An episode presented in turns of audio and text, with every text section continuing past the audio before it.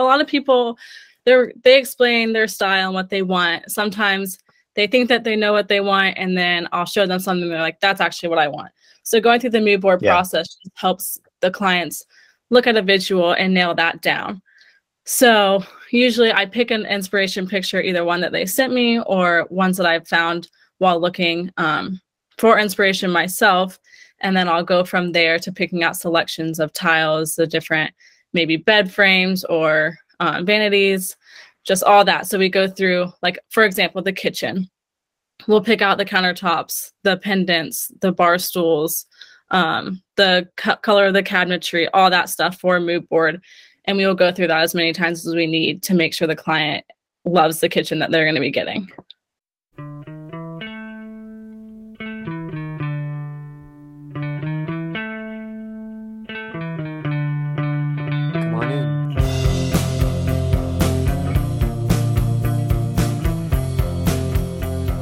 I'm excited to talk about interior design.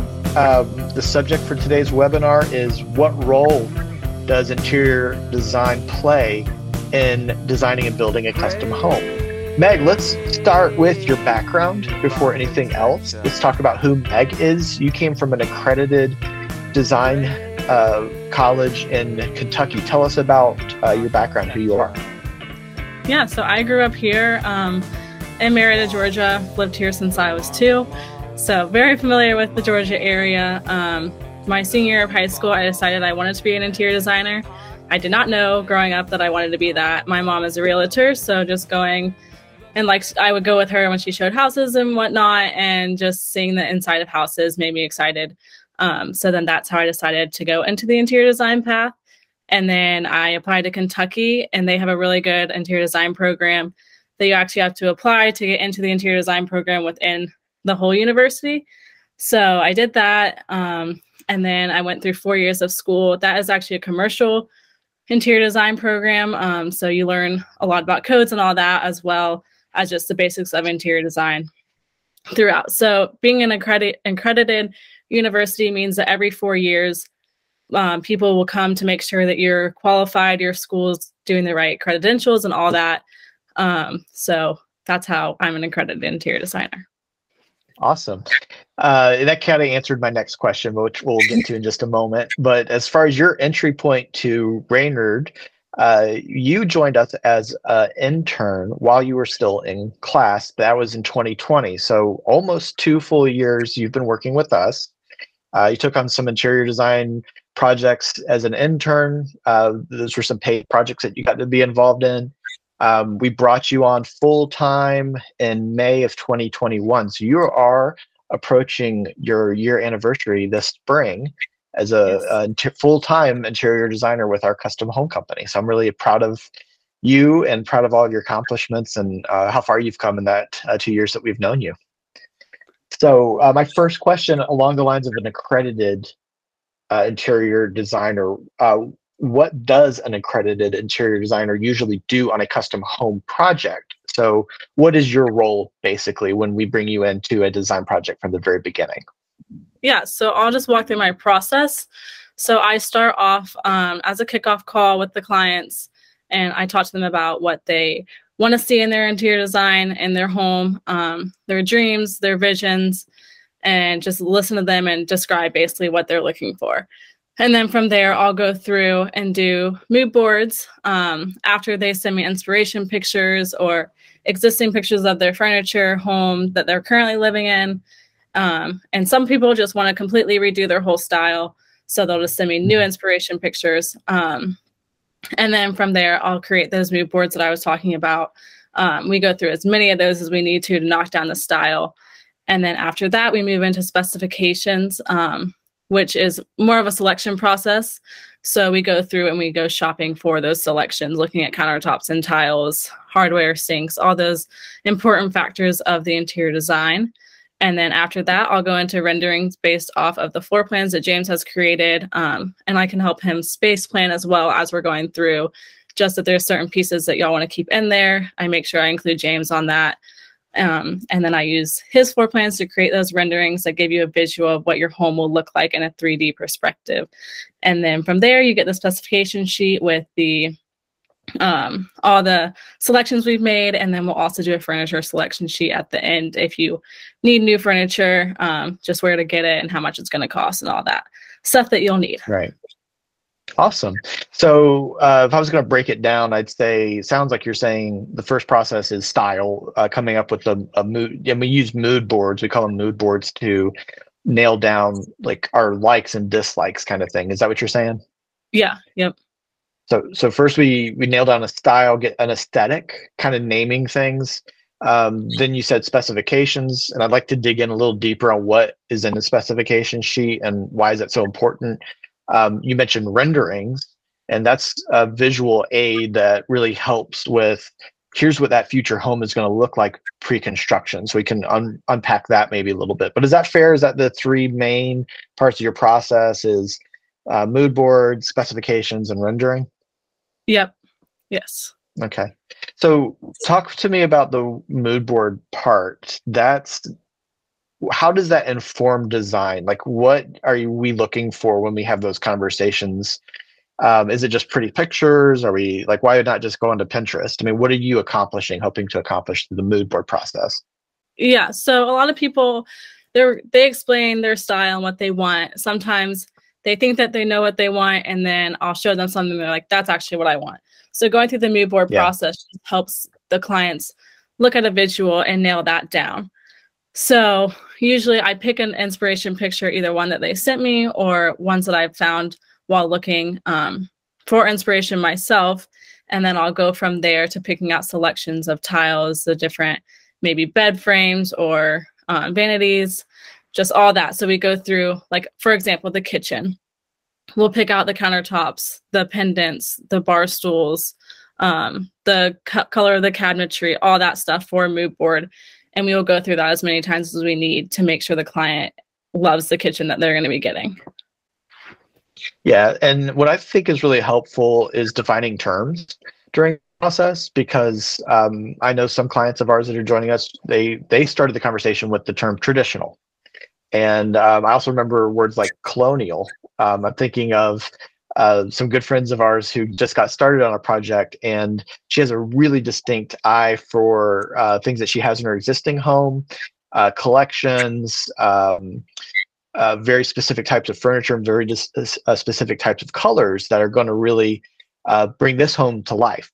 But when we say colonial, when we say traditional, when what, how do we take that word and give meaning to it so that because traditional can mean a lot of things right yeah so, so, i think i try and take my idea of traditional and then present that to the client and then their vocabulary based off that helps more identify what their traditional looks like versus my traditional or someone else's traditional like it all everyone's value and idea of a style can be different so just the mood boards really help to define what that actual client's style is.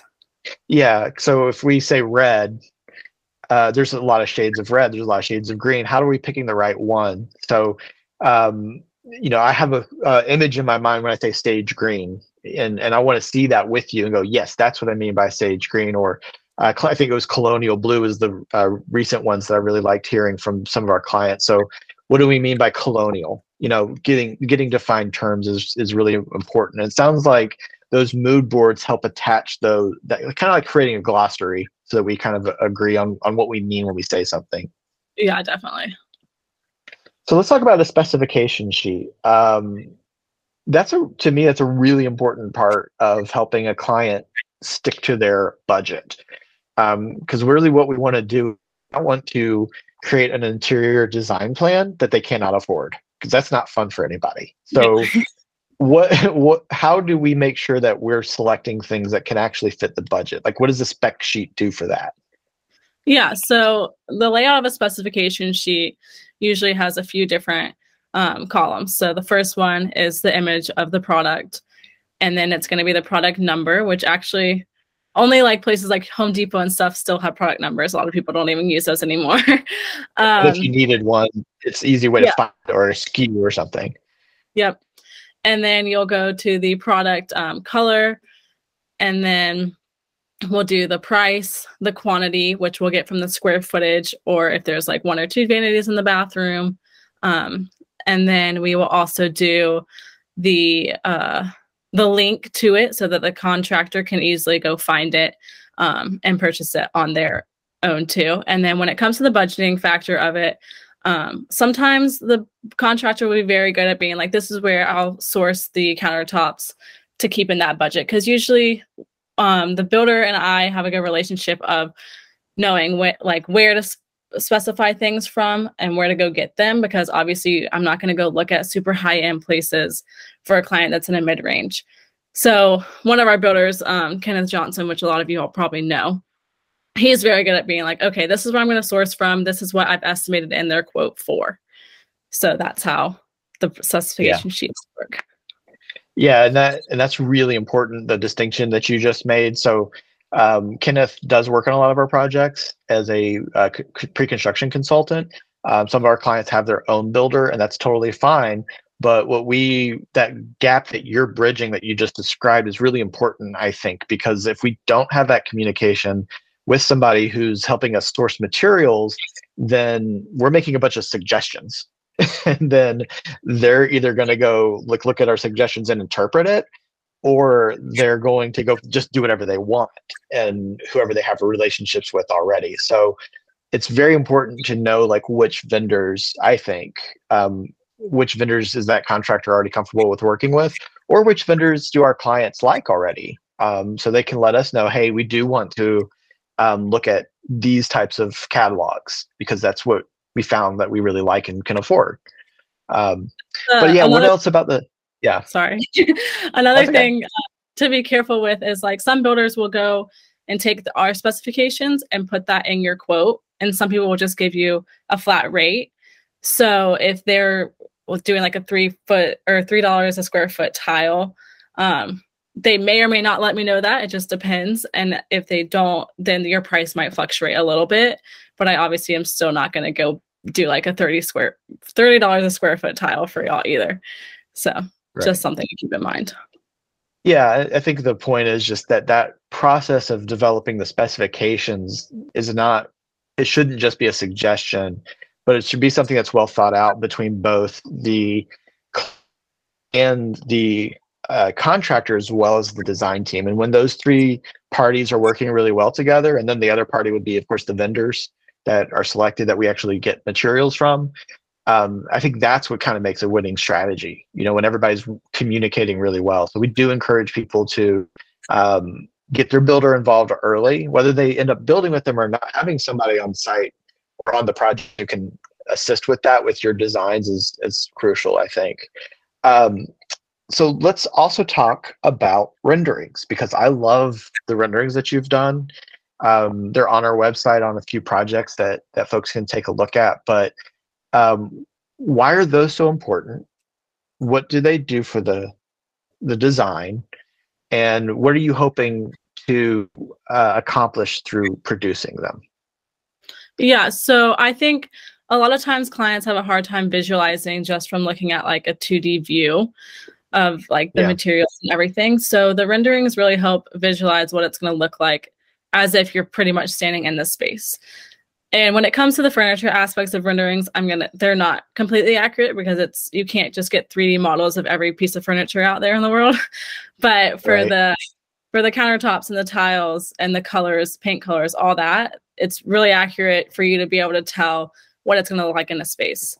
So if you're debating on green countertops or cream countertops, I mean cabinets, um, that is a good visual for you to be able to be like, okay, I actually do like that. Um, or for tiles, for example, large format, small format.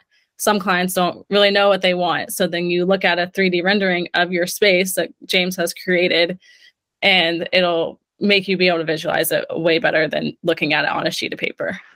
So yeah, yeah. And what, what I hope that people experience, what I well, the reason we want to do renderings is so it can be immersive. You know, the the renderings that you've put together look as close to a photograph as as possible that that we can create, and they're based off of uh, architectural drawings. So uh, the space should present a pretty accurate depiction of what you've been drawing up through the architectural design process. So that's that's another question I had for you. Why, and I'm kind of leading the answer, but why is it so important for the architectural designer and the interior designer to work together on a project? Yeah, definitely to make sure that the style is going in the right way because a style can be from a floor plan and to a like selection. So an open floor plan that could be more modern, traditional could be more closed off. So I think us just working together and like also like the pieces of furniture um, that also needs to make sure it fits in the space. So me and James collaborate on that really well to make sure what we're picking out is going to fit within the space.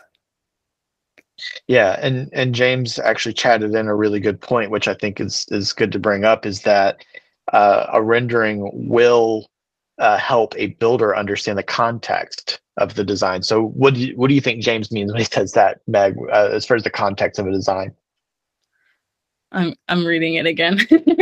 um, I think also because a builder could look at my specification and not really realize how it's supposed to layer something. So seeing it visually right. can also help a builder know like the way it's supposed to lay or um, the dimensions of something. Just like seeing it in a space could also help the builder.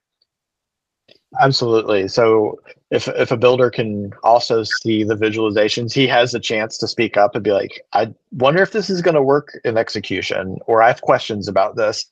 But if he understands the intent of the design, that puts the builder in a much better place to execute in a way that reflects the client's desire, not kind of him just phoning it in. Because we have had that problem too. We actually had a client who we designed for. Um, they took our plans and went and found a builder later. It's it's it's kind of like a lesson learned because that's not how we prefer. We prefer now to partner with builders early.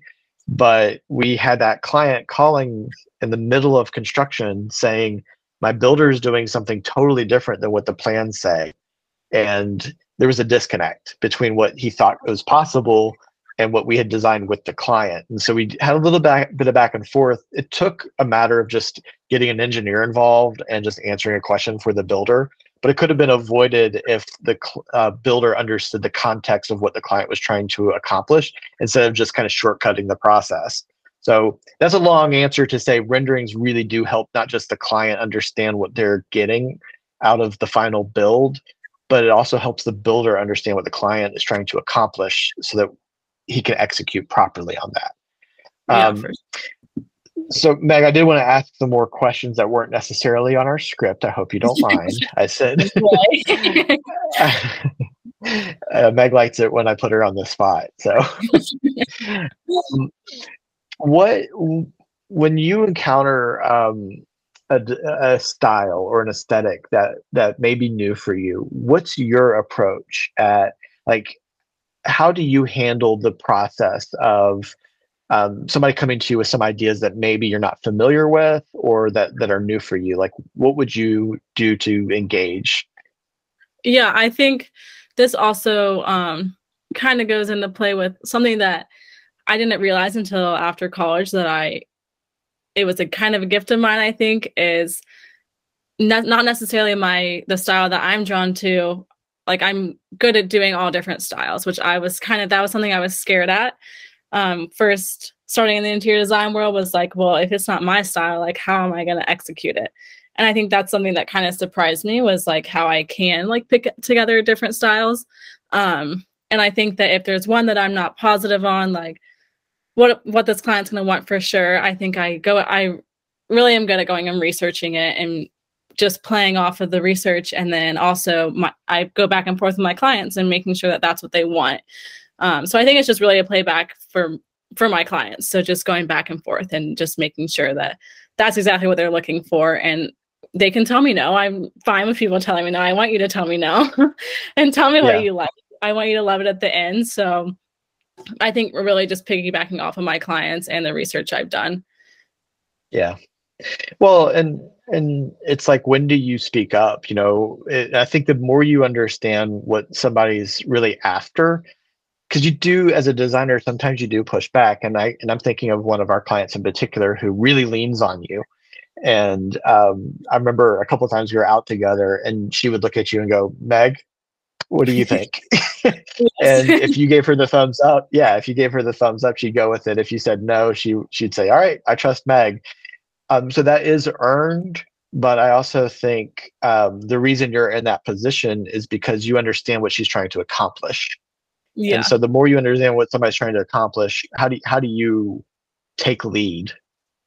Yeah, I think also just like knowing that I have my clients' trust really helps me be confident within the project. And then it does help me take more lead of them have letting me have that flexibility because it's kind of a part of my job to be like, I think you should go with this, even though you might like this way. I think that this is the direction you should go.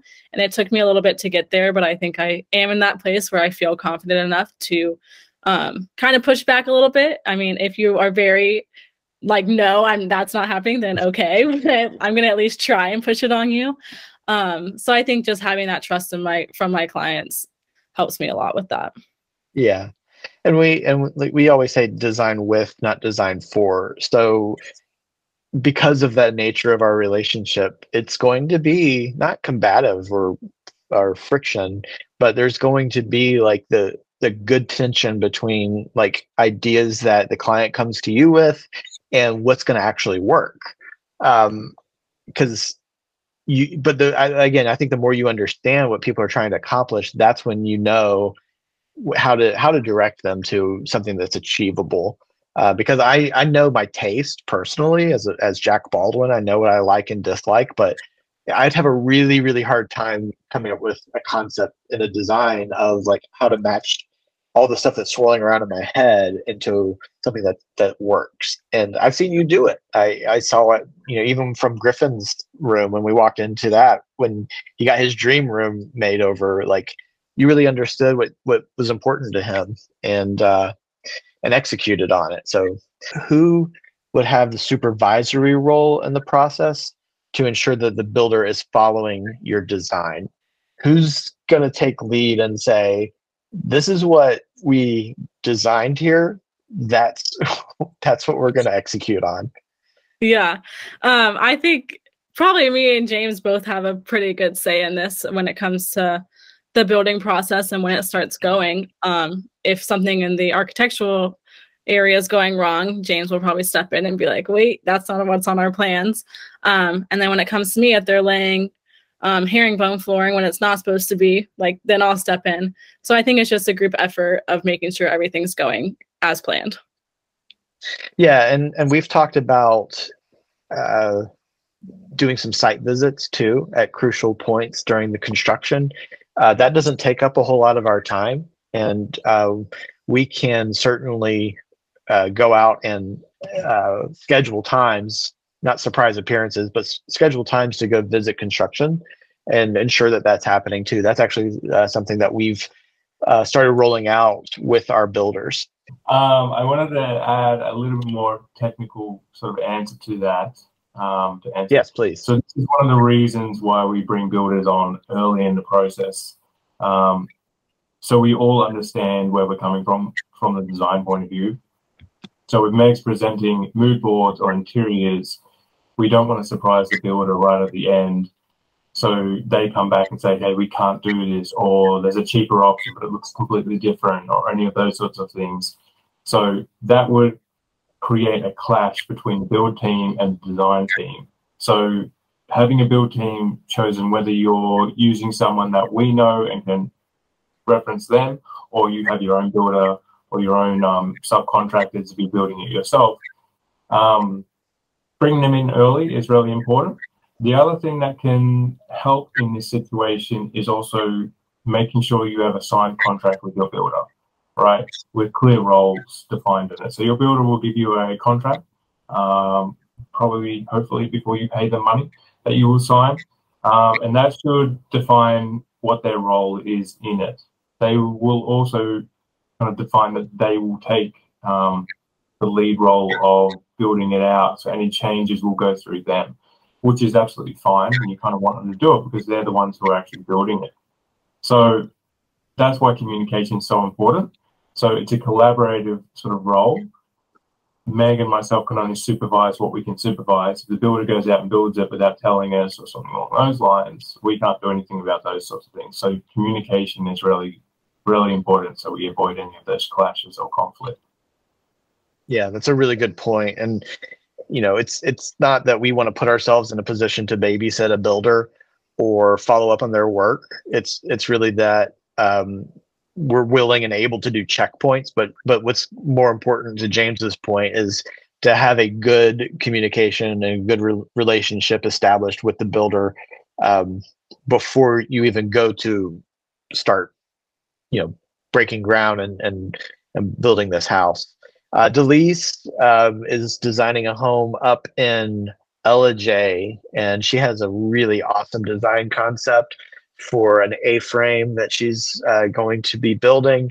And so she's got a question. She's doing a very small home up in the mountains of Georgia. Ask her question, and Delise, if you'd like to uh, elaborate, please do. But let me uh, pose this to Meg. How is designing interiors any different when it's a small space? Um, so I guess she's getting at built-ins. You know, for example, are those better to help maximize footage? But let me add a little bit to that and just say, Meg, what how does that affect your thinking or your space planning when you know that you're designing for a small space? And then Delise, if you'd like to um, chime in after Meg answers, that'd be great. Yeah, so I think I actually think designing a small house is actually pretty fun. Um, you can be really creative with it. Um, when it comes to built-ins versus like regular pieces of furniture with like vanities or anything like that, I think it just really depends on if you need custom sizing, whether it's going to help with the square footage or not. Um, if you want something really small and we can't find it, then obviously built-in route is the way to go. Um, if it's like a regular size piece of furniture and we can find it and you like that, then we can put that in. If not, we can just have your builder build that. Um, and then what was the other part of the question? Sorry, Jeff. Uh, just, just how do you? I guess how does your approach toward design change if you're uh, designing for a smaller space? Are there things that you would would do differently in a small space versus maybe a larger space? Yeah, I don't think that my perspective or um, way to go about it changes much unless it comes to picking out the sizing of things. Um, but when it comes to the style and all that, I still take the same approach. Um, obviously, what I'm picking out is going to be smaller than I would pick out for a bigger home. But besides that, it's the same approach to every other home. Nice. Delise, would you like to follow up on on uh, Meg's answer there? No, that that's good for me to know, Meg. Thank you so much for sharing that. Um, I I have HGTV overload, so obviously you're watching people design small spaces. The thing about a small space, I don't want it to feel small. It yeah. Small, but I don't want it to feel small. You know, I still want the the furnishings to feel luxurious. So to know that your approach is no different is comforting. Thank you. Yes, of course. Good. That's a great question, Delise. Thank you. Because we do have people who are thinking about maximizing their space and their budgets. And so uh, we don't, we want to see that as a welcome challenge, not something we want to run screaming from. So uh, awesome. Very good question. Uh, John, you. Yes, thanks, Elise. John had a question too. Uh, he is designing a home in Woodstock, Georgia. We're really excited about getting started with him very soon. Uh, I'm going to read John's answer, and John, please chime in if, after Meg answers. How might you design for multi-purpose? So, for instance, if we were wanting to have a guest space, which would largely be unused, but want to build it for a hobby room and not. So it sounds like uh, John's asking, how would you plan space that um, may have dual purposes or more than one purpose? Um, is there a design approach you would take towards something like that, like a shared space? Yeah, so if you're wanting it to be like a guest room where someone can sleep in and also a hobby room, we could take like a Murphy bed, bed approach or a sleeper sofa approach to that. Um, and if you want it to be like a game room, obviously you can't put a pool table in there if you put a Murphy bed in because you're not gonna be able to move the pool table. But if you do like a foosball table, you can move that easily um, and put the bed down. So just thinking of different furniture pieces that can be multi multi used, um, I think that that would be the approach I would take on that. What about colors and materials? Did you think more neutral, um, more durable, for example? Yeah, probably more durable for sure. If it's going to be like a highly used um, game room area or something, but I also, when it comes to color, that's also a um, personal preference. If you want like an accent color in there to make it fun and have a pop of excitement in there, then we could do that for sure. If you want to keep it more neutral and calming, then we'll do some neutral colors. So. Yeah, John followed up with wall beds or Murphy beds. Uh, he said he's seen them in photos, but uh, I've seen them in execution. I, I, think they looked great. It's it's just kind of about the mechanism. What, what are your thoughts, Meg?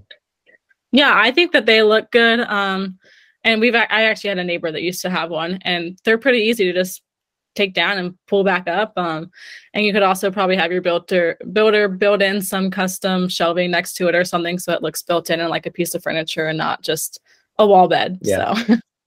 or or loft lofting spaces. We've the cabins that uh, James designed in Cherry Log had some really cool uh, loft spaces that could be dual used as dually used as well. I had also was wondering about the wall beds because I've seen some really good ones and I've seen some really bad ones. but um, I was just wondering if there's any like design trends coming in 2023 since we know styles always change. Um, if you have anything that you know that's trending right now.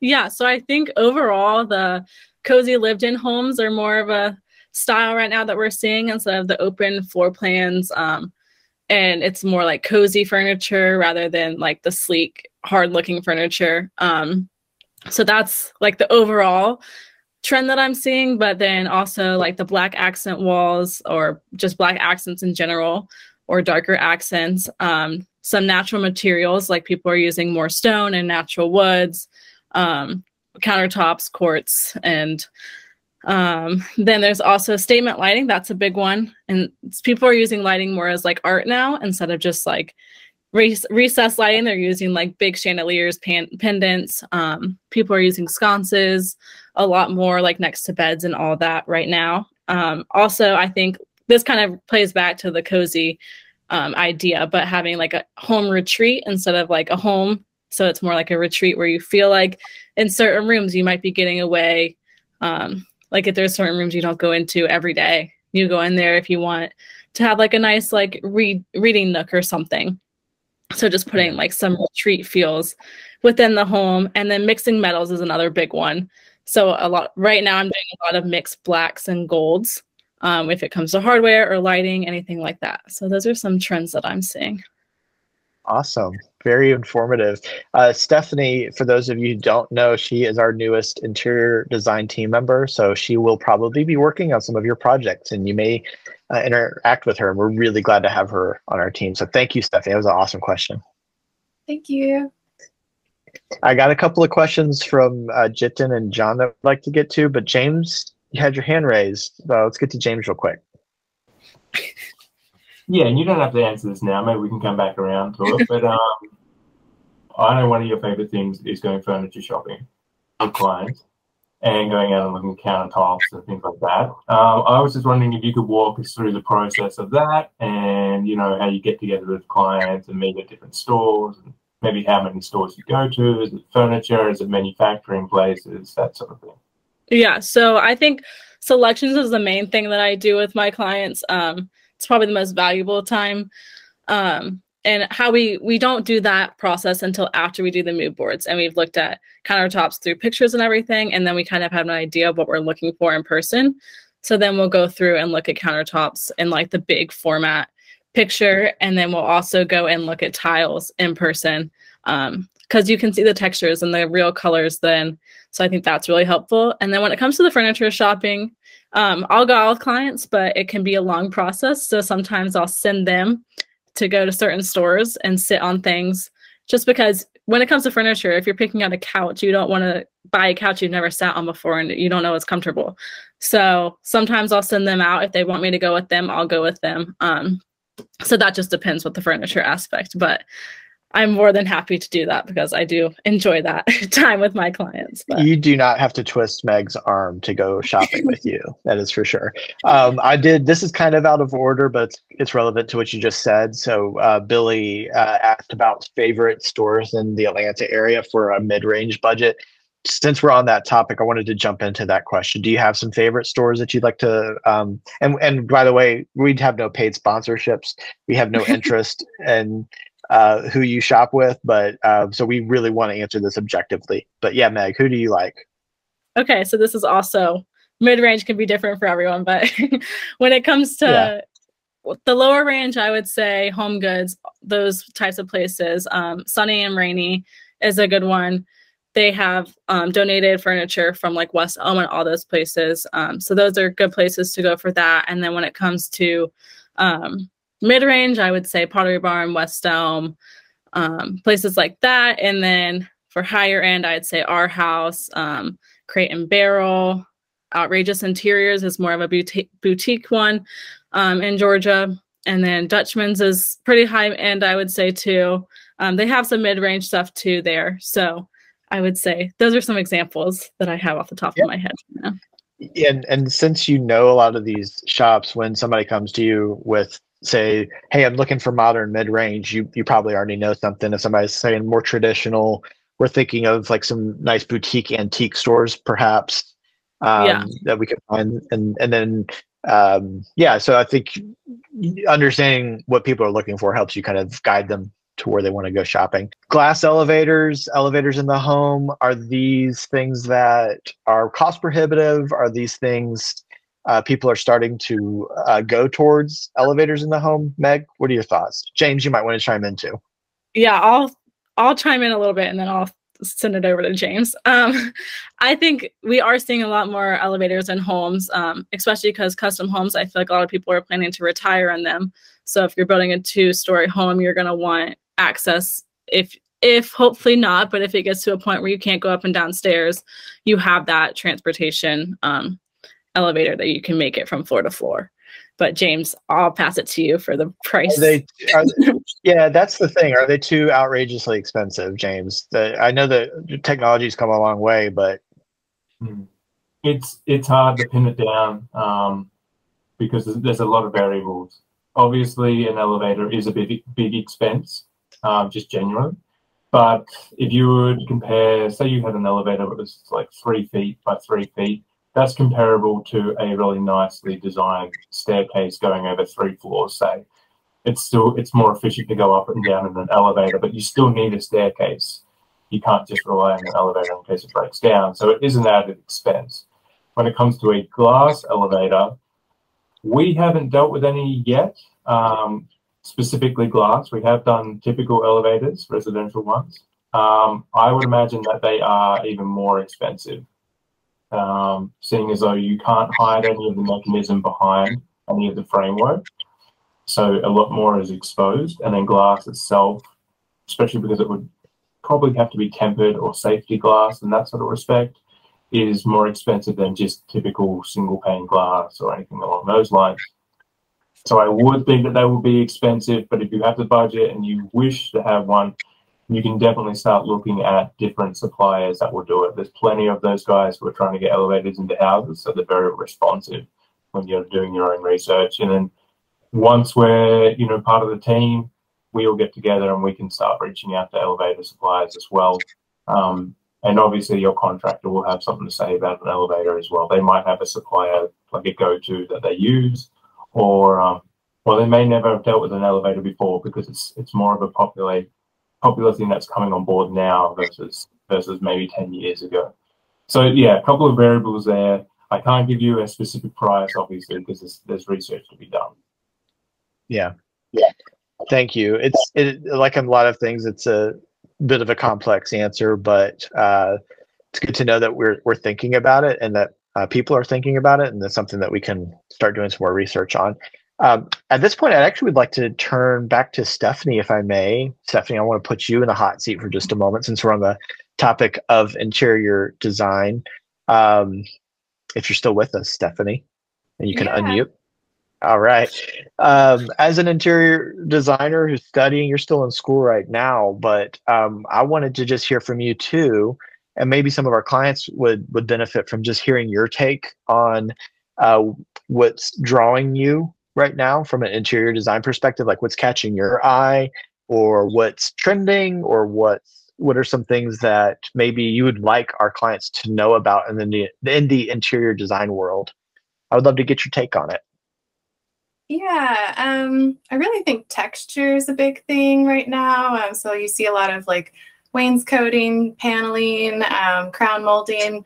Uh, I don't know if crown molding will ever go out of style. It always kind of elevates the space. Um, and then, kind of like what Meg said, a lot of like softer furniture, like boucle chairs right now are like it's actually kind of hard to find like really good ones because those are just selling. Um, and then I was um, also seeing a lot of like wallpaper on ceilings. So if you don't have like the popcorn ceiling, um, it kind of again gives you texture, but it is kind of so creative and new that a lot of people are starting to do that. So um, that's always fun.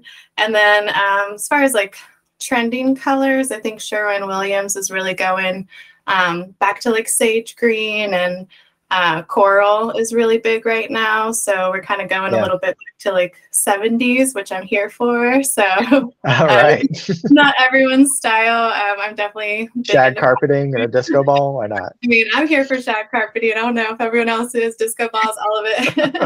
um, I'm very eclectic. Bring back some memories. if you can't tell by my background, I love um, going antiquing and thrifting and just kind of finding a lot of unique pieces. Um, but you never can go wrong with neutrals. It's always something that's going to be relaxing. A lot of people want their home to be the safe space. And so um, that's a really way, good way to go too, is just creating as much zen um, as possible because yeah. we all live, you know, the day to day stresses. So yeah, right. I think definitely earth tones will never go out of style. For sure, they are soothing. That's awesome. Um, I want to touch on that texture, no pun intended. Wanted to touch on that texture comment. Um, Meg, um, when uh, touching materials, it is such an important part of the process. How do we facilitate that? How can you help people who who need to interact with materials? Yeah, that goes back to going and picking out selections in person. Um, sometimes like I'll take a client to a certain place and it might not have everything we have on the mood board, but then they'll go and they'll see it in person and they'll see the texture of it and be like, oh, I actually like that. So then I'll find a way yeah. to integrate into their home and to their mood boards. Um, and then just make sure that we can find a place for it. And I do think going and seeing the textures in person is a big I think it's a big factor in deciding if that's something you want or not, because textures are so important in a space. Yeah, uh, I got two really good questions. John and Jiten are giving us a lot to talk about, which is awesome. Thank you guys. Um, and this is an awesome question, John. Are there designs that are relatively timeless? I, I love that because it comes up a lot, but um, what has some staying power? And Stephanie, if you want to chime in too, but start with Meg. Yeah, so when it comes to timeless, I've experienced this firsthand. Um, some every client thinks timeless is different. Like, so I wouldn't really classify timeless as one thing because someone's timeless could be different than someone else's timeless. Um, yeah. And I've designed before what I thought was timeless, and it didn't turn out to be what that my client thought was timeless. So I think it's just another back and forth with the client and making sure it's what they want and it's their idea of timeless. So I definitely, yeah. if you if that's what you're looking for, is a timeless um, design and style, we can definitely work with that and we can figure out what your timeless means. It's, so. it's a tough one to nail down, isn't it? Because yeah. Um, but are there any are there any mainstay styles that you think are like a good template to to create around?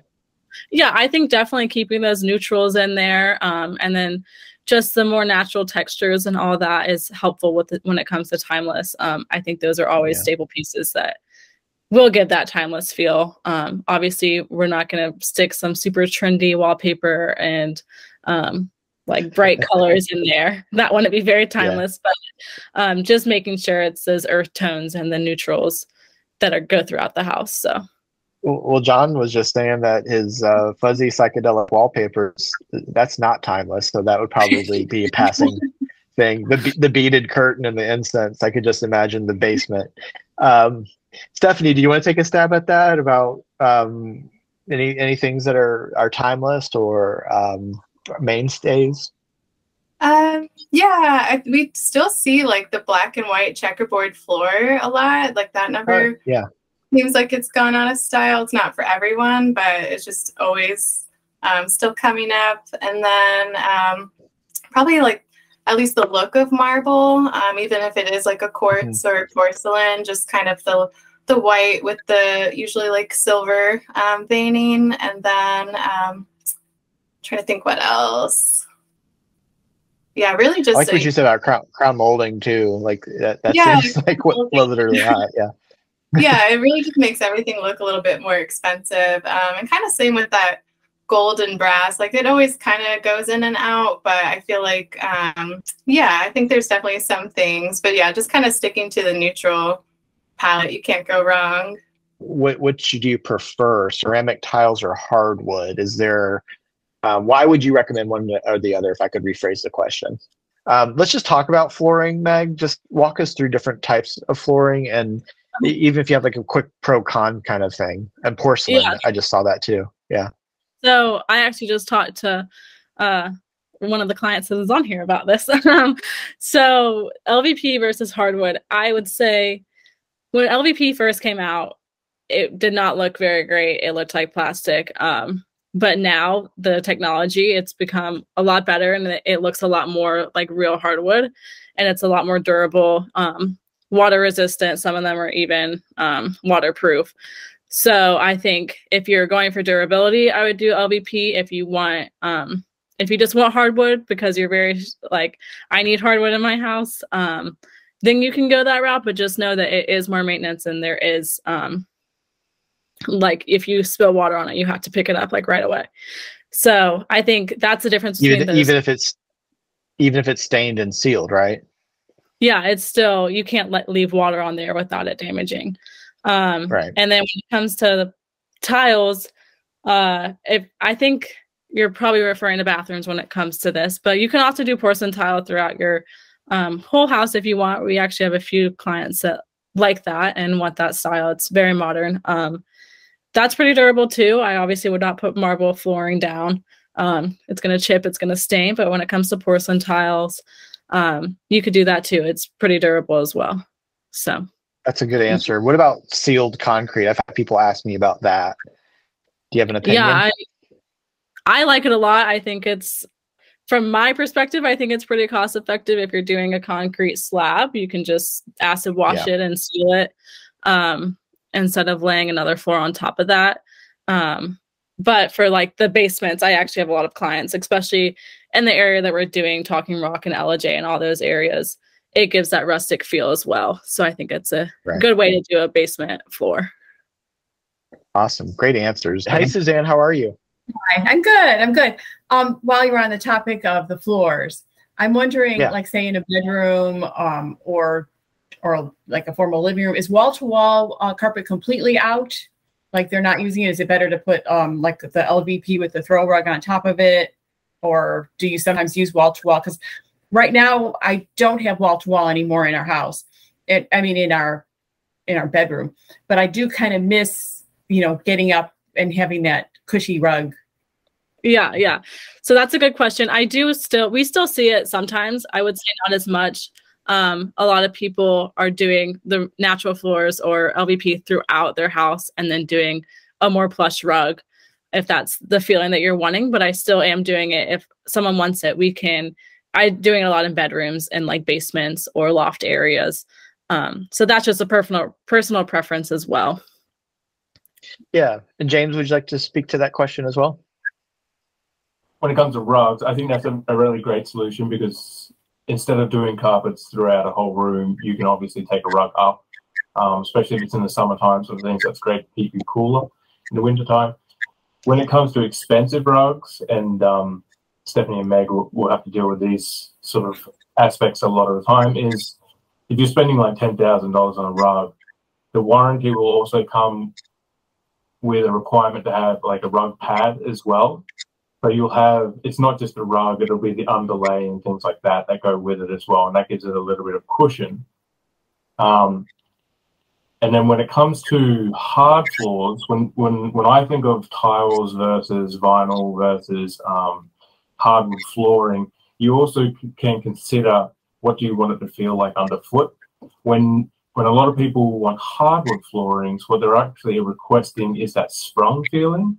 So when you're on a um, floor joist, and then you have hardwood floor over top of that, when you're walking, you'll feel it's not as hard as when you're walking on tile or concrete.